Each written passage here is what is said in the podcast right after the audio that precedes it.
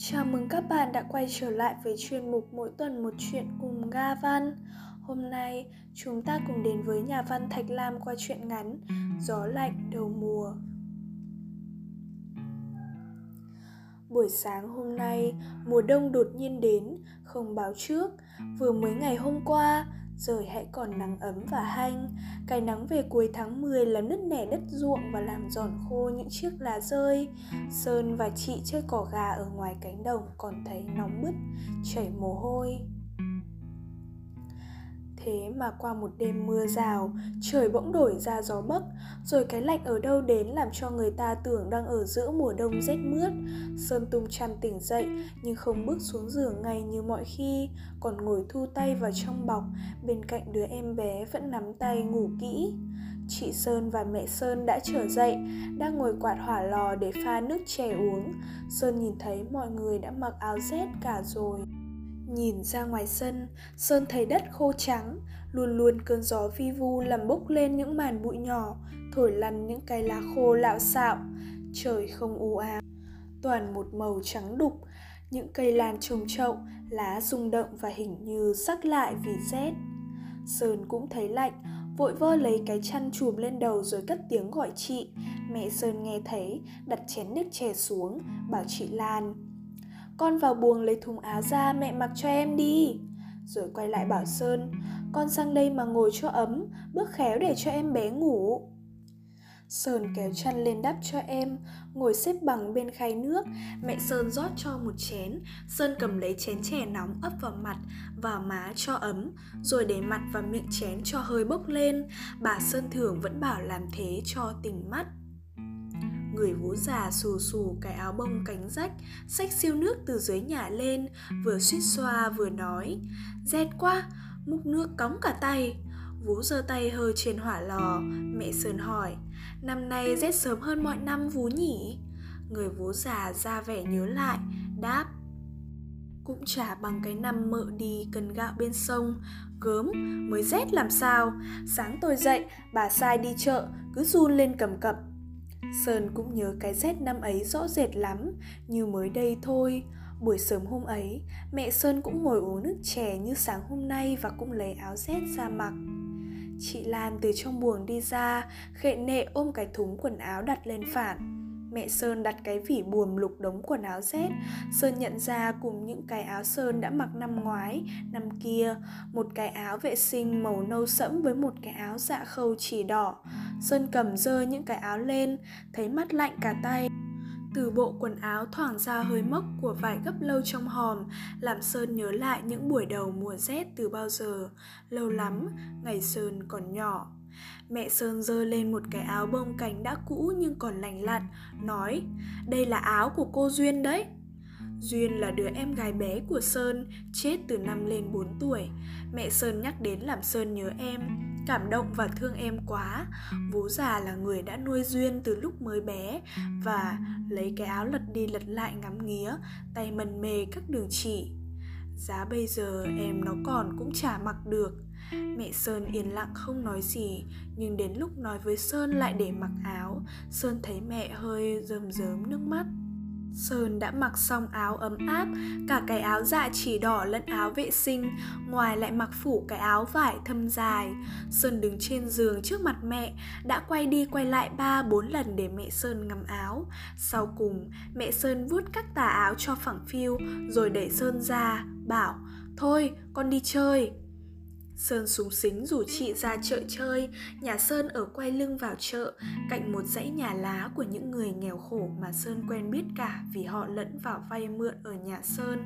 Sơn biết lũ trẻ con các gia đình ấy chắc bây giờ đương đợi mình ở cuối chợ để đánh khăng, đánh đáo. Không phải ngày phiên nên chợ vắng không Mấy cái quán trơ vơ lộng gió Rác bẩn rải rác lẫn với lá rụng của cây đề Gió thổi mạnh làm Sơn thấy lạnh và cay mắt, nhưng chân trời trong hơn mọi hôm, những làng ở xa sơn thấy rõ như ở gần, mặt đất răn lại và nức nẻ những đường nho nhỏ, kêu vang lên lanh tanh dưới nhịp guốc của hai chị em. Đến cuối chợ đã thấy lũ trẻ đang quây quần chơi nghịch. Chúng nó thấy chị em Sơn đều lộ vẻ vui mừng Nhưng chúng vẫn đứng xa, không dám vồ vập. Chúng như biết cái phận nghèo hèn của chúng vậy. Tuy Sơn và chị vẫn thân mật chơi đùa với Chứ không kiêu kỳ và khinh khỉnh như các em họ của Sơn. Thằng Cúc con Xuân, con Tí, con Túc sán gần dương đôi mắt ngắm bộ quần áo mới của Sơn. Sơn nhận thấy chúng ăn mặc không khác ngày thường, vẫn những bộ quần áo nâu bạc đã rách vái nhiều chỗ. Nhưng hôm nay, môi chúng nó tím lại và qua những chỗ áo rách, da thịt thâm đi, mỗi cơn gió đến, chúng lại run lên, hàm răng đập vào nhau. Thằng Xuân đến mó vào chiếc áo của Sơn. Nó chưa thấy cái áo như thế bao giờ. Sơn lật vạt áo thâm Chia áo vệ sinh và áo dạ cho cả bọn xem. Một đứa tắc lưỡi, Nói, Cái áo này mặc thì nóng lắm. Chắc phải mua đến một đồng bạc chứ không ít. Chúng mày nhỉ? Đứa khác nói, Ngày trước thầy ta cũng có một cái áo như thế. Về sau bán cho ông Lý mất. Còn Túc ngây ngô dường đôi mắt lên hỏi Sơn, Cái này cậu mua tận Hà Nội phải không? Sơn ưỡn ngực đáp Ở Hà Nội, chứ ở đây làm gì có. Mẹ tôi còn hẹn mua cho tôi một cái áo len nhiều tiền hơn nữa kìa. Chị Lan bỗng giơ tay vẫy một con bé Từ nay vẫn đứng dựa vào cột quán Gọi Sao không lại đây Hiên? Lại đây chơi với tôi. Hiên là đứa con gái bên hàng xóm, bạn với Lan và Duyên. Sơn thấy chị gọi nó không lại, bước gần đến trông thấy con bé co do đứng bên cột quán, chỉ mặc có manh áo rách tả tơi, hở cả lưng và tay. Chị Lan cũng đến hỏi. Sao áo của mày rách thế Hiên? Áo lành đâu không mặc? Con bé bịu xịu nói. Hết áo rồi, chỉ còn cái này. Sao không bảo U mày may cho?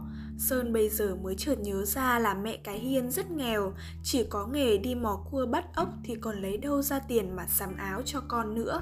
Sơn thấy động lòng thương, cũng như ban sáng Sơn đã nhớ thương đến em Duyên ngày trước vẫn cùng nói với Hiên đồ nghịch ở vườn nhà. Một ý nghĩ tốt bỗng thoáng qua trong trí, Sơn lại gần chị thì thầm. Hay là chúng ta đem cho nó cái áo bông cũ, chị ạ? À? Ừ, phải đấy, để chị về lấy. Với lòng ngây thơ của tuổi trẻ, chị Lan hăm hở chạy về nhà lấy áo. Sơn đứng lặng yên đợi, trong lòng tự nhiên thấy ấm áp vui vui. Nhưng cái áo nhưng cái vui của Sơn không được bao lâu, bữa cơm về tới nhà, Sơn không thấy mẹ đâu cả, hỏi vú già. Mẹ tôi đi đâu hở vú? Chị Lan và cậu cứ ăn cơm trước đi, mợ còn đi ăn dỗ đến trưa mới về. Rồi vú già nhìn rõ vào mặt Sơn hỏi có phải cậu đem cho con Hiên cái áo bông cũ phải không? Sơn ngạc nhiên đáp, phải, nhưng sao Vú biết? Con Sinh nó nói với tôi đấy Sinh là đứa em họ của Sơn Vẫn hay nói hỗn với Vú già Nên Vú ấy ghét Nó lại còn bảo hễ mợ về Nó sẽ sàng mách với mợ cho cậu phải đòn Sơn lo quá Sắp ăn Bỏ đũa đứng dậy Van Thế bây giờ làm thế nào hở Vú Mợ tôi biết thì chết Ai bảo cậu dại dột đem cho áo nó? Bây giờ cậu sang bảo cái hiên trả lại thì không việc gì. Sơn vội vàng ra chợ tìm cái hiên nhưng không thấy con bé ở đó. Đến nhà cũng không thấy ai, Mẹ nó cũng không có nhà. Hai chị em lo sợ, Đi ra cánh đồng tìm cũng không gặp. Gần đến buổi chiều, Sơn và chị chưa đòi được áo, Lan trách em. Sao em lại nghĩ đem cho nó cái áo ấy? Có phải bây giờ mẹ mắng chết không? Ai bảo chị về lấy? Nếu chị không về lấy thì em biết đâu. Chị Lan đấu dịu. Thôi, bây giờ phải về nhà vậy chứ biết làm thế nào? Nhưng mà em sợ lắm. Chị Lan thở dài, Nắm chặt lấy tay em, An ủi. Đằng nào cũng phải về cơ mà. May ra có lẽ mẹ không mắng đâu. Hai chị em lo lắng dắt nhau lẻn về nhà.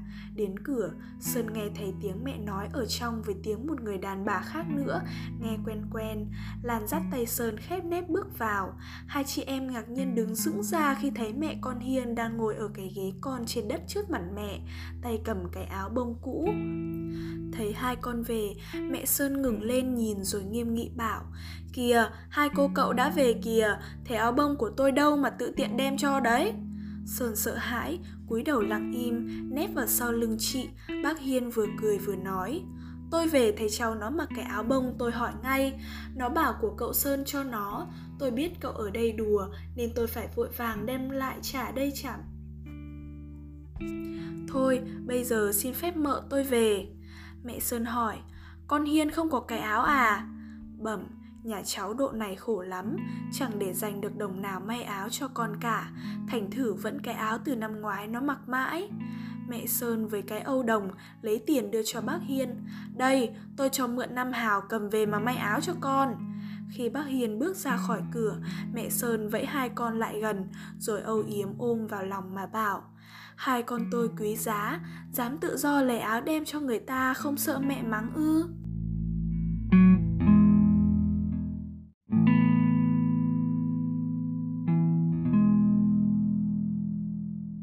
Chào mừng các bạn đã quay trở lại với chuyên mục mỗi tuần một chuyện cùng Ga Văn. Hôm nay chúng ta cùng đến với nhà văn Thạch Lam qua chuyện ngắn Gió lạnh đầu mùa. Buổi sáng hôm nay, mùa đông đột nhiên đến, không báo trước. Vừa mới ngày hôm qua, rồi hãy còn nắng ấm và hanh. Cái nắng về cuối tháng 10 làm nứt nẻ đất ruộng và làm giòn khô những chiếc lá rơi. Sơn và chị chơi cỏ gà ở ngoài cánh đồng còn thấy nóng bứt, chảy mồ hôi. Thế mà qua một đêm mưa rào, trời bỗng đổi ra gió bấc, rồi cái lạnh ở đâu đến làm cho người ta tưởng đang ở giữa mùa đông rét mướt. Sơn tung chăn tỉnh dậy nhưng không bước xuống giường ngay như mọi khi, còn ngồi thu tay vào trong bọc, bên cạnh đứa em bé vẫn nắm tay ngủ kỹ. Chị Sơn và mẹ Sơn đã trở dậy, đang ngồi quạt hỏa lò để pha nước chè uống. Sơn nhìn thấy mọi người đã mặc áo rét cả rồi. Nhìn ra ngoài sân, Sơn thấy đất khô trắng, luôn luôn cơn gió vi vu làm bốc lên những màn bụi nhỏ, thổi lăn những cái lá khô lạo xạo. Trời không u ám, toàn một màu trắng đục, những cây lan trồng trậu, lá rung động và hình như sắc lại vì rét. Sơn cũng thấy lạnh, vội vơ lấy cái chăn chùm lên đầu rồi cất tiếng gọi chị. Mẹ Sơn nghe thấy, đặt chén nước chè xuống, bảo chị Lan con vào buồng lấy thùng áo ra mẹ mặc cho em đi rồi quay lại bảo sơn con sang đây mà ngồi cho ấm bước khéo để cho em bé ngủ Sơn kéo chăn lên đắp cho em, ngồi xếp bằng bên khay nước. Mẹ Sơn rót cho một chén. Sơn cầm lấy chén chè nóng ấp vào mặt, và má cho ấm, rồi để mặt và miệng chén cho hơi bốc lên. Bà Sơn thường vẫn bảo làm thế cho tỉnh mắt. Người vú già xù xù cái áo bông cánh rách Xách siêu nước từ dưới nhà lên Vừa suýt xoa vừa nói Rét quá, múc nước cống cả tay. Vú giơ tay hơi trên hỏa lò Mẹ Sơn hỏi Năm nay rét sớm hơn mọi năm vú nhỉ? Người vú già ra vẻ nhớ lại Đáp cũng chả bằng cái năm mợ đi cần gạo bên sông gớm mới rét làm sao? Sáng tôi dậy bà sai đi chợ cứ run lên cầm cập. Sơn cũng nhớ cái rét năm ấy rõ rệt lắm, như mới đây thôi. Buổi sớm hôm ấy, mẹ Sơn cũng ngồi uống nước chè như sáng hôm nay và cũng lấy áo rét ra mặc. Chị Lan từ trong buồng đi ra, khệ nệ ôm cái thúng quần áo đặt lên phản. Mẹ Sơn đặt cái vỉ buồm lục đống quần áo rét. Sơn nhận ra cùng những cái áo Sơn đã mặc năm ngoái, năm kia. Một cái áo vệ sinh màu nâu sẫm với một cái áo dạ khâu chỉ đỏ. Sơn cầm dơ những cái áo lên, thấy mắt lạnh cả tay. Từ bộ quần áo thoảng ra hơi mốc của vải gấp lâu trong hòm làm sơn nhớ lại những buổi đầu mùa rét từ bao giờ. Lâu lắm ngày sơn còn nhỏ. Mẹ Sơn giơ lên một cái áo bông cánh đã cũ nhưng còn lành lặn, nói Đây là áo của cô Duyên đấy. Duyên là đứa em gái bé của Sơn, chết từ năm lên 4 tuổi. Mẹ Sơn nhắc đến làm Sơn nhớ em, cảm động và thương em quá. Vú già là người đã nuôi Duyên từ lúc mới bé và lấy cái áo lật đi lật lại ngắm nghía, tay mần mề các đường chỉ. Giá bây giờ em nó còn cũng chả mặc được Mẹ Sơn yên lặng không nói gì Nhưng đến lúc nói với Sơn lại để mặc áo Sơn thấy mẹ hơi rơm rớm nước mắt Sơn đã mặc xong áo ấm áp, cả cái áo dạ chỉ đỏ lẫn áo vệ sinh, ngoài lại mặc phủ cái áo vải thâm dài. Sơn đứng trên giường trước mặt mẹ, đã quay đi quay lại ba bốn lần để mẹ Sơn ngắm áo. Sau cùng, mẹ Sơn vuốt các tà áo cho phẳng phiu, rồi đẩy Sơn ra, bảo, thôi con đi chơi. Sơn súng xính rủ chị ra chợ chơi, nhà Sơn ở quay lưng vào chợ, cạnh một dãy nhà lá của những người nghèo khổ mà Sơn quen biết cả vì họ lẫn vào vay mượn ở nhà Sơn. Sơn biết lũ trẻ con các gia đình ấy chắc bây giờ đang đợi mình ở cuối chợ để đánh khăng, đánh đáo. Không phải ngày phiên nên chợ vắng không Mấy cái quán trơ vơ lộng gió Rác bẩn rải rác lẫn với lá rụng của cây đề Gió thổi mạnh làm Sơn thấy lạnh và cay mắt. Nhưng chân trời trong hơn mọi hôm, những làng ở xa sơn thấy rõ như ở gần. Mặt đất răn lại và nức nẻ những đường nho nhỏ, kêu vang lên lanh tanh dưới nhịp guốc của hai chị em. Đến cuối chợ đã thấy lũ trẻ đang quây quần chơi nghịch. Chúng nó thấy chị em Sơn đều lộ vẻ vui mừng Nhưng chúng vẫn đứng xa, không dám vồ vập. Chúng như biết cái phận nghèo hèn của chúng vậy. Tuy Sơn và chị vẫn thân mật chơi đùa với Chứ không kiêu kỳ và khinh khỉnh như các em họ của Sơn. Thằng Cúc con Xuân, con Tí, con Túc sán gần dương đôi mắt ngắm bộ quần áo mới của Sơn. Sơn nhận thấy chúng ăn mặc không khác ngày thường, vẫn những bộ quần áo nâu bạc đã rách vá nhiều chỗ. Nhưng hôm nay, môi chúng nó tím lại và qua những chỗ áo rách, da thịt thâm đi, mỗi cơn gió đến, chúng lại run lên, hàm răng đập vào nhau. Thằng Xuân đến mó vào chiếc áo của Sơn. Nó chưa thấy cái áo như thế bao giờ. Sơn lật vạt áo thâm Chia áo vệ sinh và áo dạ cho cả bọn xem. Một đứa tắc lưỡi, Nói, Cái áo này mặc thì nóng lắm. Chắc phải mua đến một đồng bạc chứ không ít. Chúng mày nhỉ? Đứa khác nói, Ngày trước thầy ta cũng có một cái áo như thế. Về sau bán cho ông Lý mất. Còn Túc ngây ngô dường đôi mắt lên hỏi Sơn, Cái này cậu mua tận Hà Nội phải không? Sơn ưỡn ngực đáp Ở Hà Nội, chứ ở đây làm gì có. Mẹ tôi còn hẹn mua cho tôi một cái áo len nhiều tiền hơn nữa kìa. Chị Lan bỗng giơ tay vẫy một con bé Từ nãy vẫn đứng dựa vào cột quán Gọi Sao không lại đây Hiên? Lại đây chơi với tôi. Hiên là đứa con gái bên hàng xóm, bạn với Lan và Duyên. Sơn thấy chị gọi nó không lại, bước gần đến trông thấy con bé co do đứng bên cột quán, chỉ mặc có manh áo rách tả tơi, hở cả lưng và tay. Chị Lan cũng đến hỏi. Sao áo của mày rách thế Hiên? Áo lành đâu không mặc? Con bé bịu xịu nói. Hết áo rồi, chỉ còn cái này. Sao không bảo U mày may cho? Sơn bây giờ mới chợt nhớ ra là mẹ cái Hiên rất nghèo, chỉ có nghề đi mò cua bắt ốc thì còn lấy đâu ra tiền mà sắm áo cho con nữa. Sơn thấy động lòng thương, cũng như ban sáng Sơn đã nhớ thương đến em Duyên ngày trước vẫn cùng nói với Hiên đồ nghịch ở vườn nhà. Một ý nghĩ tốt bỗng thoáng qua trong trí, Sơn lại gần chị thì thầm. Hay là chúng ta đem cho nó cái áo bông cũ, chị ạ? À? Ừ, phải đấy, để chị về lấy. Với lòng ngây thơ của tuổi trẻ, chị Lan hăm hở chạy về nhà lấy áo. Sơn đứng lặng yên đợi, trong lòng tự nhiên thấy ấm áp vui vui. Nhưng cái áo nhưng cái vui của Sơn không được bao lâu, bữa cơm về tới nhà, Sơn không thấy mẹ đâu cả, hỏi Vú già. Mẹ tôi đi đâu hở Vú? Chị Lan và cậu cứ ăn cơm trước đi, mợ còn đi ăn dỗ đến trưa mới về. Rồi vú già nhìn rõ vào mặt Sơn hỏi Có phải cậu đem cho con Hiên cái áo bông cũ phải không? Sơn ngạc nhiên đáp Phải, nhưng sao vú biết? Con Sinh nó nói với tôi đấy Sinh là đứa em họ của Sơn Vẫn hay nói hỗn với vú già Nên vú ấy ghét. Nó lại còn bảo hễ mợ về Nó sẽ sàng mách với mợ cho cậu phải đòn.